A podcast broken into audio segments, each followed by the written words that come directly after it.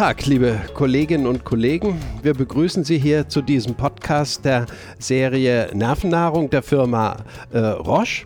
Und äh, wir sitzen hier zu dritt am Ende eines sehr ereignisreichen Abends äh, von dem CTAT-Kongress, die Clinical Trials in Alzheimer's Disease in San Francisco, wo wirklich bedeutsame Ergebnisse bezüglich der kommenden Alzheimer-Therapiemöglichkeiten vorgestellt wurden. Der CETAT-Kongress ist eine Serie, die 2008 erstmals äh, ähm, gegründet wurde von äh, einigen französischen Kollegen, Bruno Vellas und äh, Jacques Touchon, unter ähm, tätiger Mithilfe von Mike Weiner, einem der großen Alzheimer-Forscher hier in den USA. Und seither hat sich dieser CETAT-Kongress zu einer wichtigen ähm, Station für äh, klinische Studien äh, im Bereich der Alzheimer-Erkrankung ausgeweitet und da manch anderem Kongress seinen Rang abgelaufen, würde ich sagen. Mit mir zusammen sitzen hier Freunde und Kollegen. Timo Grimmer, Professor für Psychiatrie in der Technischen Universität München und einer der wesentlichen Protagonisten der klinischen Alzheimer-Forschung in Deutschland und Professor Oliver Peters, Charité Berlin, ebenfalls einer der wesentlichen Protagonisten der klinischen Alzheimer-Forschung und Therapieentwicklung. Und zusammen mit mir, Lutz Fröhlich, Professor an der, äh, äh, am Zentralinstitut für seelische Gesundheit in Mannheim und äh, der äh, Universität Heidelberg, wollen wir jetzt mal reflektieren, was jetzt wirklich Neues hier zutage getreten ist. Timo, was würdest du denn sagen? Wer ist die äh, Anti-Amyloid-Therapie äh, der Alzheimer-Erkrankung jetzt an einem Wendepunkt angekommen? Ist der Durchbruch jetzt erreicht? Also man könnte sich fragen, ist es jetzt the end of the beginning der Alzheimer-Therapieentwicklung oder the beginning of the end der äh, Alzheimer-Erkrankung schon erreicht? Timo, wie würdest du die Daten hier einordnen? Ja, lieber Lutz, vielen Dank. Es freut mich ja unglaublich, mit euch äh, heute diesen, diesen Abend verbringen zu müssen, weil wir waren ja schon gemeinsam auf vielen Kongressen und haben uns immer gefreut, wie die Alzheimer-Forschung kleine Fortschritte macht. Und jetzt kann man wirklich sagen, das ist eine Zeitenwende. Jetzt sind, gibt es wirklich neue Therapien, eine neue Klasse von Therapien für die häufigste Ursache einer Demenz. Und ich also die, an diesen Abend werden wir, glaube ich, noch, noch viele Jahre gemeinsam zurückdenken. Und wir haben gerade schon viel im Vorhinein diskutiert und hoffen, dass wir einiges jetzt hier wieder aufgreifen können, ob und wie begeistert wir äh, von den Daten sind, die wir gesehen haben. Und es gab Gewinner und Verlierer, äh, würde ich sagen. Ähm, Anti-Amyloid-Immunotherapien. Ähm, ich habe mir angeschaut, Gantenerumab, die Vorstellung der Phase 3 Studien. Gantenerumab ist, äh, wird von der Firma Roche entwickelt, seit bald 20 Jahren Entwicklungsgeschichte, fing an äh, mit, ein, mit zwei Zulassungsstudien, äh, die sich herausgestellt haben, dass sie unterdosiert waren. Und damals hat die Firma viel Zeit und Mühe investiert, äh, sich zu überlegen, äh, wie sie weiter damit umgehen, haben sich dann entschieden, dem Molekül eine zweite Chance zu geben, haben es auftitriert, die sechsfache Dosis gewählt. Und äh, jetzt waren alle gespannt, ob die Erwartungen, die man ähm, hatte an diese höhere Dosis, ob die sich auch erfüllen wird und endlich positive Studienergebnisse nach sich ziehen. Und wir haben äh, von Randy Bateman äh, gehalten ein, eine wunderbare Präsentation der Phase 3 Studienergebnisse gesehen und vorab leider der primäre Endpunkt wurde in beiden Studien nicht erreicht. Aber es ist nicht so, dass man eine Wirkungslosigkeit demonstriert hat. Ähm, ich glaube, in den sehr, sehr gut durchgeführten Studien und den sehr robusten Ergebnissen und den tollen Analysen, die die Firma Roche in wenigen Tagen, die sie zur Verfügung hatten, äh, zwischen Datenauswertung und Kongress hier gezeigt haben, ähm, hat man wirklich gesehen, auch dieses Molekül scheint zu funktionieren. Allerdings hat es leider nicht die Effektstärken erreicht, die man im Vorhinein hypothetisiert hat. Ähm, es ist weniger Amyloid reduziert worden, als man das gehofft hatte, als man es vor, im Vorhinein berechnet hat. Und das ist zumindest die, die gängige Spekulation, die wir jetzt hier heute alle auf diesem Kongress in, äh, in den paar Minuten äh, schon miteinander ausgetauscht haben. Weniger Amyloidreduktion bedeutet wahrscheinlich auch weniger klinischen Nutzen. Und das ist, was wir gesehen haben. Also die Kurven gehen auseinander auf allen Endpunkten, aber nicht in der Differenz, wie wir es uns erhofft haben. Jetzt hast du es aber sehr positiv dargestellt, was wir eben gesehen haben, würde ich denken. Also das ist natürlich immer eine brutale Entscheidung, so am Ende so eines langen Entwicklungsprogramms zu sagen, ja, das war's im Positiven oder nein, das war's im Negativen. Und hier ist ja doch wohl die Entscheidung zu nein, das war's so nicht im Negativen getroffen worden, oder? Das, nein, das war's. Ich würde mal sagen, 20 Jahre ein Molekül zu entwickeln und es dann nicht zu positiven Studienergebnissen zu bringen. Es wird zu viel verlangt, zu sagen, dieses Molekül soll jetzt nochmal eine Runde drehen. Ähm, aber ich glaube, man hat gesehen, die, die Epitope, die Gantenerumab attackiert, ähm, funktionieren. Wir brauchen mehr Substanz im Gehirn. Und äh, ich glaube, das, das darf man an der Stelle schon verraten. Roche arbeitet quasi an einem Mechanismus, wie sie äh, versuchen wollen, mehr Substanz über die Blut-Hirn-Schranke zu bekommen und damit hoffentlich größere Wirksamkeit. Es wird dann nicht mehr Gantenerumab heißen, aber äh, soweit ich das verstanden habe, bleibt Roche committed und wird weiter diesen Weg gehen und uns hoffentlich in Zukunft ähm, dann auch mit einer Therapie aus ihrem Hause ähm, beglücken können. Also das ist ja wirklich ein wichtiger Punkt, noch einmal mal über dies Einz die einzelne Substanz hinaus zu sehen, dass doch eine pharmazeutische Industrie sich auch noch einmal wieder neu in dieses Feld hineinwirft, ist ja schon anders, als man in anderen Bereichen oder in anderen, von anderen Herstellern auch gesehen hat. Das ist ja so ein Nebeneffekt vielleicht nach den Wirksamkeitsfragen, der auch wichtig ist.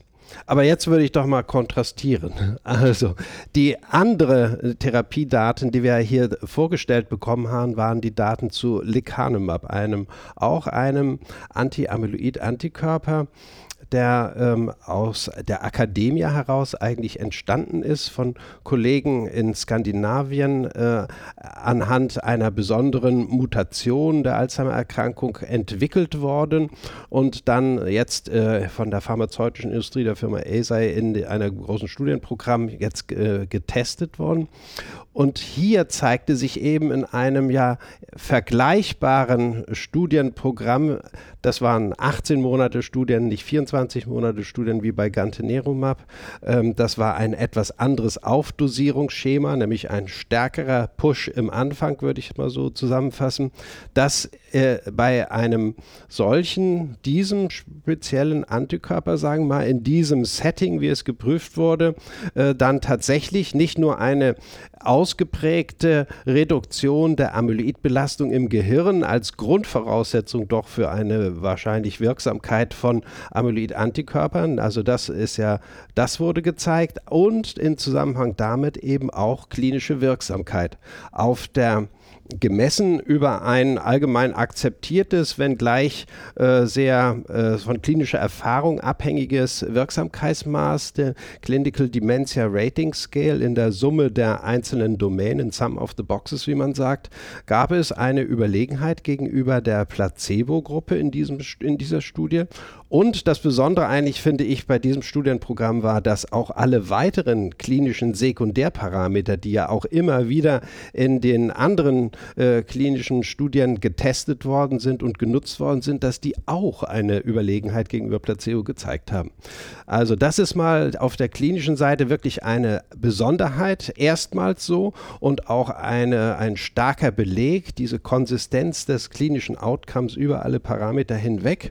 Und dann kommt natürlich die große Domäne dazu, die auch so einer unglaublichen Dynamik unterworfen ist bisher, nämlich welche biologischen Outcome-Maße gibt es auch und welches zeigen diese biologischen Outcome-Maße eine Veränderung der Pathophysiologie der Erkrankung, also rechtfertigen diese Veränderungen, dass man von einer krankheitsmodifizierenden Therapie spricht oder nicht. Ja? Das ist die eine Dimension. Und das andere ist natürlich, dass sie rückwirken auf die Relevanz der klinischen Ergebnisse und auch eine vielleicht vielleicht eine Möglichkeit eröffnen, die klinischen Ergebnisse doch mit einer gewissen Solidität auch in die Zukunft zu interpretieren. Also nicht zu sagen, am Ende dieser randomisierten, kontrollierten Studienphase haben wir halt das erreicht und das ist jetzt die Datenlage, mit der wir leben, sondern man kann anhand dieser biologischen Effekte vielleicht auch mit einer Solidität in die Zukunft projizieren, wie es dann weitergeht mit dem klinischen, eventuell. Also auf der Ebene biologischen Outcomes war es bei der Lecanemab, äh, bei, der, bei der einen Lecanemab-Studie eben auch so, dass alle biologischen Parameter dort positiv äh, gegenüber Placebo sich gezeigt haben, bis auf eines, nämlich dass die Neurofilament-Leichtketten, ähm, die eben, äh, sag mal, kein Placebo-Virum-Unterschied zeigten. Also hier haben wir erstmals in der äh, klinischen Alzheimer-Forschung eine methodisch solide durchgeführte Studie mit korrekten Outcome-Maßen, wo keine Probleme in der Durchführung die Ergebnisse beschädigt haben könnten und die Ergebnisse waren überzeugend positiv. So stehen wir jetzt da. Also kann man vielleicht sagen, das ist uh, the beginning of the end der Alzheimer-Krankheit. Ist das jetzt ein Ausgangspunkt, wo wir sagen können, äh, hiermit haben wir die Alzheimer-Erkrankung besiegt? Naja, also ich glaube, das wäre schon in meinen Augen zu viel. Aber es ist jetzt ein wichtiger Punkt da und die Diskussionen werden sicherlich mit erheblicher äh, Dynamik jetzt in Gang gesetzt werden, nämlich wie viel Überlegenheit haben wir denn nun eigentlich? Wie ist die Umsetzung dieser ja doch komplizierten Therapie in, in die Praxis jetzt überhaupt möglich? Wie viele Patienten wird man erreichen? Wie kann man Fragen der Gerechtigkeit äh, für die Versorgung da wahren? Und ähm, ist ist das eine einzelne Therapie, die mit anderen Therapien kombiniert werden muss? Also viele Fragen sind sicher angerissen jetzt, aber hier haben wir, glaube ich, mal einen gewissen Startpunkt erreicht.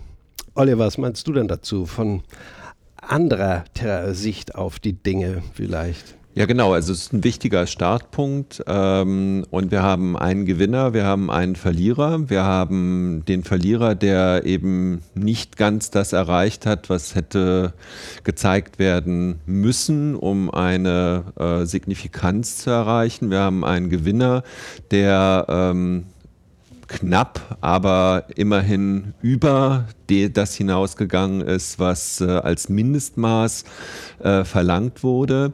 Und äh, jetzt muss man sich natürlich fragen, ähm, warum verliert der eine, warum gewinnt der andere? Und da liegen viele ähm, ähm, Möglichkeiten auf dem Tisch. Ähm, die erste Möglichkeit, die äh, auch schon vom Timo äh, Grimmer angedeutet wurde, ist die, dass ähm, mit Cantinirumab nicht ähm, das Ausmaß an Amyloidreduktion erreicht werden konnte, welches man vorher äh, vorhergesagt hatte.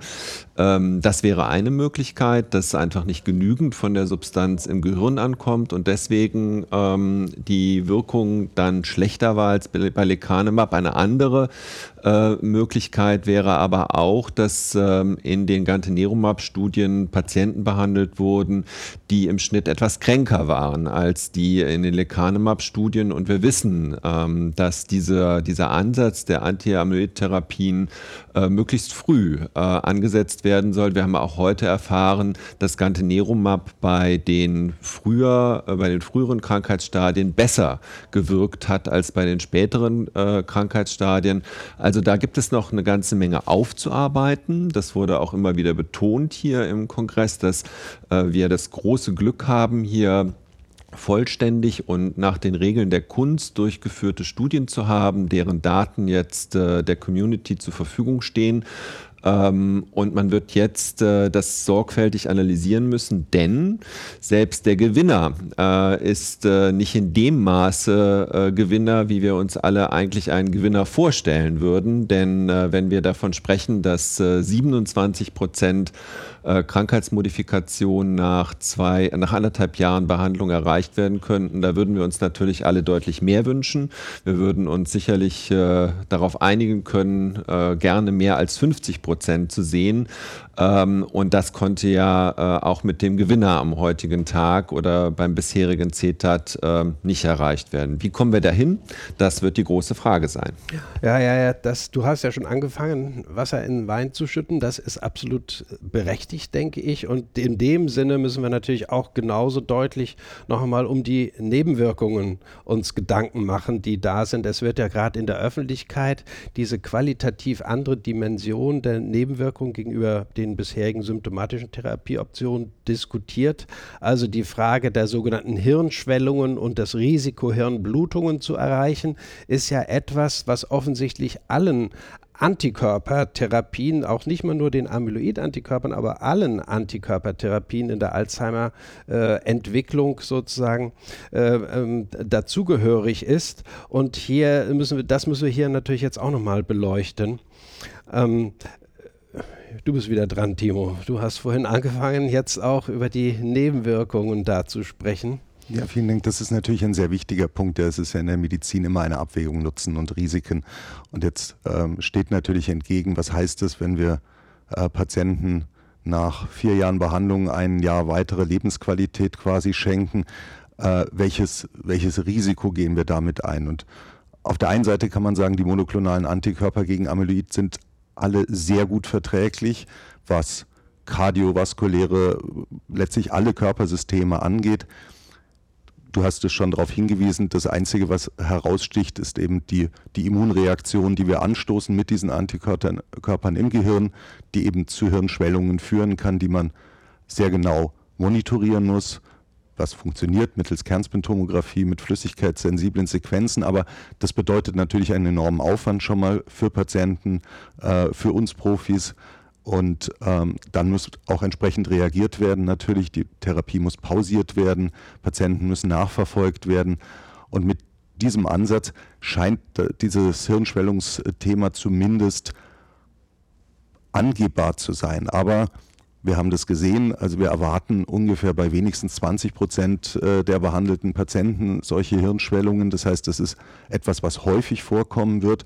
Und trotz solchem engen Monitorings, wie wir das jetzt in solchen klinischen Studien auch, auch sehr akkurat durchgeführt haben, gibt es natürlich trotzdem Patienten, die Symptome entwickeln. Erfreulicherweise waren die meisten Symptome managebar und leicht im Sinne von Kopfschmerzen, Schwindel, Sehstörungen, aber wir haben das äh, alle gesehen. In Einzelfällen können das natürlich auch mal dramatischere Nebenwirkungen werden. Das heißt, diese Therapieklasse hat wahrscheinlich jetzt am Ende Effektstärken, die anders sind, als wir das von den Antidementiva kennen. Aber wir kaufen uns auf der anderen Seite natürlich auch Verträglichkeitsprobleme ein und Risiken ein. Und da müssten wir sicher genau hinschauen, wie man das vor allen Dingen auch in der klinischen Routine jetzt umsetzen kann. Ähm, wenn man sich überlegt, wie häufig die Krankheit ist, ähm, werden wir, glaube ich, eine Vielzahl von, von praktischer Umsetzungsprobleme sehen. Oder Oliver, was meinst du? Ja, das ist eine spannende Frage, äh, wie äh, gut das umsetzbar ist. Insbesondere denke ich da an die Ein- und Ausschlusskriterien, die in den klinischen Studien ja sehr akkurat monitoriert wurden, äh, die von der Studienleitung überprüft wurden und eine ähm, gleiche Qualität wird man in der Versorgung äh, kaum gewährleisten können. Stichwort ist hier Central Reading für die MRT-Befunde und ähnliches mehr, auch bei den Laborbefunden, die ja ganz maßgeblich sind, um Biomarker gestützt die Diagnose äh, zu stellen, äh, sodass man davon ausgehen muss, dass äh, in einem Real-World-Szenario nicht ganz die äh, Präzision und damit auch nicht genau die, der Erfolg äh, der Therapie erreicht werden kann. Davon, davon würde ich ausgehen. Ja, da muss man sicher auch nochmal sozusagen diese sehr öffentlichkeitswirksamen Hervorkehrungen von den wenigen, aber doch vorhandenen Todesfällen nochmal ansprechen. Ja, gerade bei dem Lecanemab ist ja kurz vor dem Bericht dieser positiven Thera äh, Therapieergebnisse doch auch nochmal in der Presse deutlich gemacht worden, dass eine oder zwei Patienten eigentlich, die ein besonderes Risiko durch Antikoagulation respektive bei einem ischämischen Insult äh, gehabt haben, dass die dann auch äh, im Zuge dieser Komplikationen dann verstorben sind. Ja, insbesondere die eine Frau aus den USA, die wegen eines wahrscheinlichen Mediainsultes in die Notaufnahme kam und dann im Zeitfenster der Lyse war, Lyse erhielt und dann unter der Lyse eine massive Hämorrhagie erlitten hat und daran verstarb, ist natürlich eine dramatische Entwicklung wenn man zu gleichzeitig mit solch einer experimentellen Therapie in Behandlung ist. Und das mag schon eine substanzspezifische Besonderheit darstellen, dass Menschen unter Antikoagulation oder mit einem erhöhten Blutungsrisiko sich vielleicht gar nicht eignen für die äh, Therapie mit solchen Anti-Amyloid-Antikörpern. Und das fügt noch zu einem Punkt, den man vielleicht auch noch mal kurz äh, erwähnen muss. Natürlich gibt es sehr viele äh, Ein- und Ausschlusskriterien, die Menschen erfüllen müssen Menschen mit Alzheimer-Erkrankung im Frühstadium, um überhaupt in, geeignet zu sein, mit diesen modernen Therapeutika behandelt zu werden. Also man sollte jetzt wirklich, glaube ich, nicht die Sorge haben, dass da große Mengen von Kranken jetzt äh, zur Behandlung anstehen und das Gesundheitssystem unter der Last dieser äh, Behandlung zusammenbrechen wird. Ich glaube, das größte Herausforderung ist die Auswahl der besten geeigneten Patienten, damit die, das Potenzial dieser modernen Therapieform wirklich erreicht wird und nicht im Gegenteil eigentlich Menschen äh, diese Therapieform quasi kaputt gemacht wird durch äh, ungeeignete Patienten, die an nur einen äh, Schaden von der Therapie bekommen. Also da schließe ich mich dir unbedingt an. Am Anfang wird man sich sicher beschränken auf Menschen mit einer Alzheimer-Krankheit, die sehr ähnlich sind derer, die an diesen klinischen Studien teilgenommen haben, weil wir dort alle die beste Erfahrung haben. Und natürlich müssen wir uns alle, wir Versorger äh, äh, in Deutschland vorbereiten und sagen, es wird, es werden viele Patienten werden, es werden viele Menschen werden, die eine angemessene Diagnose, eine biomarkerbasierte Diagnose der Alzheimer-Krankheit nachfragen werden. Und es werden sehr schnell doch eine Anzahl von Menschen werden, die so eine Therapie wollen. Und das wird aufwendig für alle Beteiligten. Lecanemab, der genannte Gewinner quasi, ist eine Infusionsbehandlung, die natürlich Zeit und Aufwand bindet. Gantenerumab wäre insofern komfortabler gewesen, weil es als Subkutaninjektion sogar für eine Gabe im, im häuslichen Umfeld mit, mit Pflegekräften vorgesehen wäre. Wird jetzt erstmal nicht kommen. Das heißt, da muss eine Entwicklung hingehen, mehr komfortablere äh, Therapiegaben ähm, äh, hin zu subkutanen Injektionen. Und wenn wir diese Patienten haben, wir brauchen regelmäßig Kernspin-Untersuchungen, wir brauchen Leute, die die Infusionen geben, wir brauchen Leute, die sich um die Patienten kümmern. Das wird natürlich sehr viel Kapazitäten binden und äh, da bin ich noch gespannt. Und zum Glück haben wir noch ein bisschen Zeit, äh, bis, bis diese Therapien tatsächlich im Markt sind, um uns darauf vorzubereiten. Aber da ist, glaube ich, sehr viel zu tun äh, für uns Profis und auch äh, sehr viel ähm, an Informationsvermittlung und an Training äh, für alle Kollegen in den Praxen notwendig. Oliver, du hast vielleicht das letzte Wort. Wie siehst du die Zukunft, die weitere Zukunft der Therapien. Jetzt haben wir eine Option dieser neuen krankheitsmodifizierenden Therapien einmal äh, festgeklopft, sagen wir mal.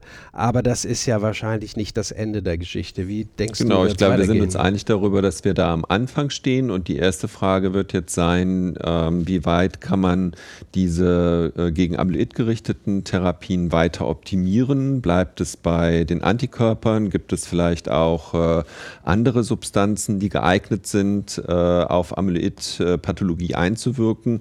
Ähm, das wird aber vermutlich irgendwann auch ein Ende haben im Hinblick auf die Krankheitsmodifikation, sodass äh, Land auf Land ab, glaube ich, viele davon ausgehen, dass eine Kombinationstherapie letzten Endes äh, her muss und die nachfolgenden alternativen Therapieansätze stecken ja verglichen mit den Anti-Amyloid-Therapien noch in den Kinderschuhen, wenn man so will. Da brauchen wir Phase 3 Studien, die ähm, in den kommenden Jahren ähm, überprüfen müssen, ob äh, alternative Ansätze wirken. Insbesondere kann man an die gegen Tau gerichteten Therapien oder eben auch gegen die Anti, äh, gegen die Inflammation gerichteten Therapien denken. Es gibt noch viel zu tun und es bleibt spannend und äh, wir freuen uns trotzdem darüber, dass jetzt ein wichtiger Anfang gemacht ist und dass wir von diesem Anfang aus weitermachen können. Ja, soweit zum ersten zwei Tagen zum Therapieteil von dem Clinical Trials in Alzheimer's Disease Kongress. Sie merken, wir haben Begeisterung, aber gebremste Begeisterung. Wir haben Ausblick in die Zukunft, aber ich glaube, wir sehen alle die großen Umsetzungsprobleme, die die Praxis dieser Therapien nach sich ziehen wird. Also, ich kann mich nur anschließen, es bleibt spannend, aber vielleicht in eine positive Richtung. Vielen Dank, dass Sie uns zugehört haben.